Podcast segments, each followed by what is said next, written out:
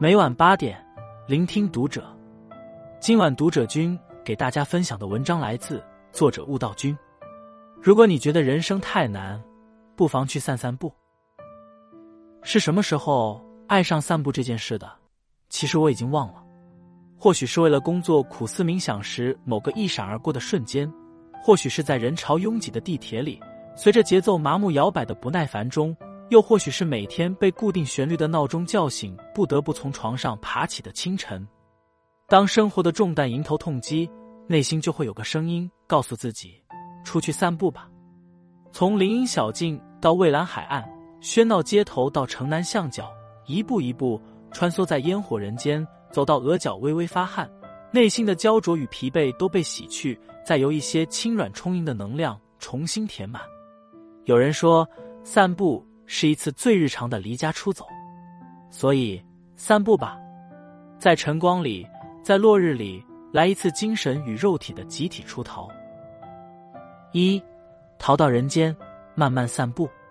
逃到人间里去，慢慢散步，慢慢生活。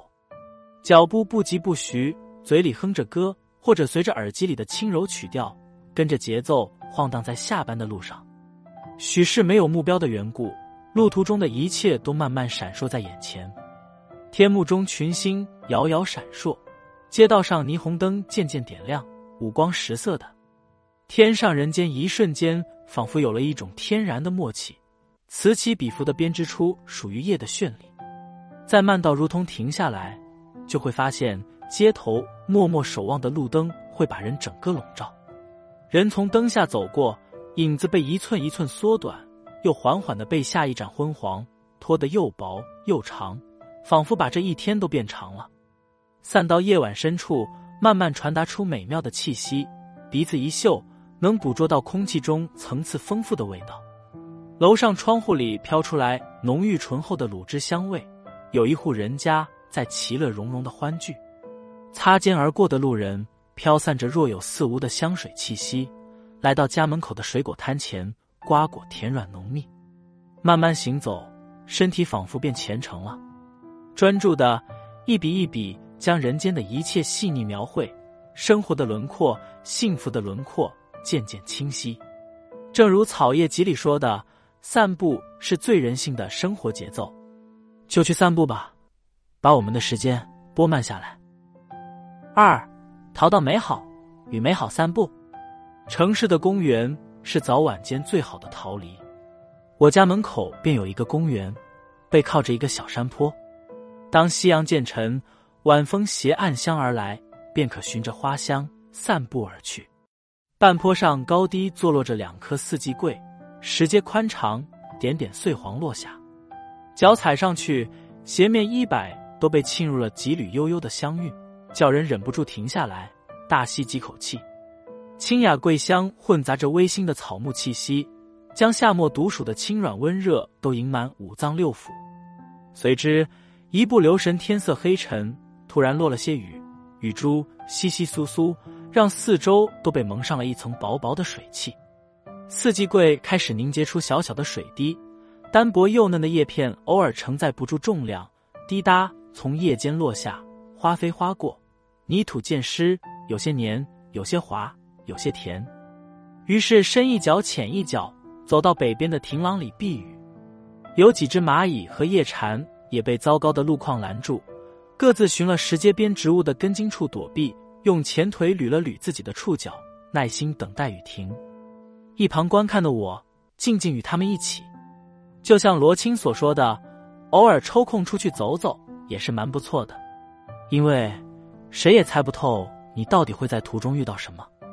散步到自然里，什么都不可预见，什么都可以预见。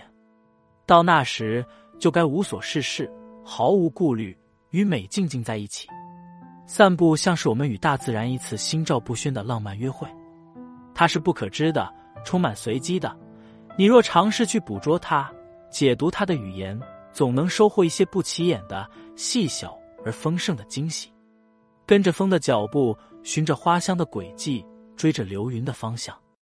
这一刻，尊重自己感官的指引，与那些凡俗的小欢喜温温柔柔地互动起来。三，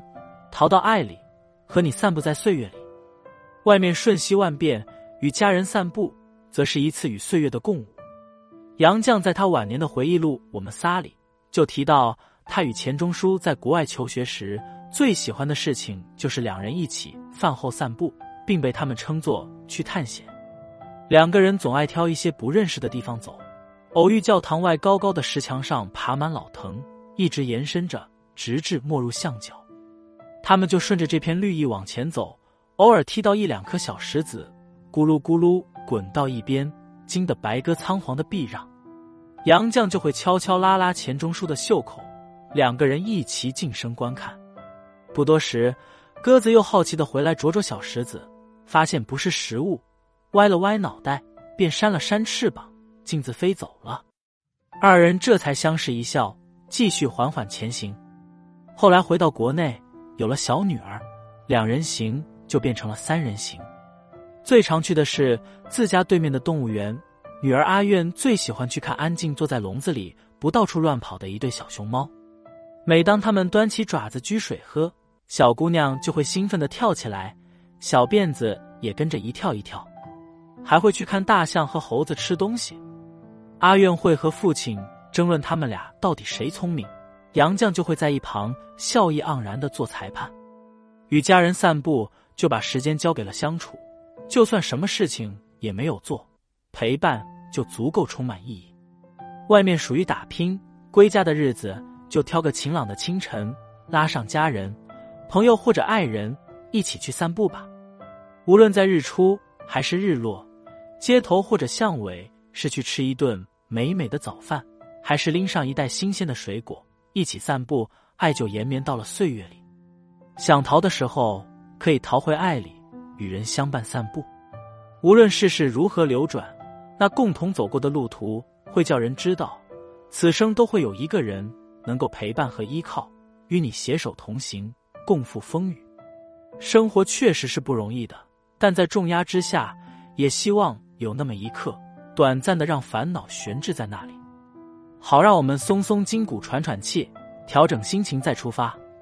秋天即将到了，正是一年之中最宜散步的好时节。愿你有一份出门散步的心，有一个陪你散步的人，想一段悠闲散步的好时光。世界很大，路途很长，但美好就在路边，等待你去拾起，来一场特别的相遇。关注读者，与朋友们共勉。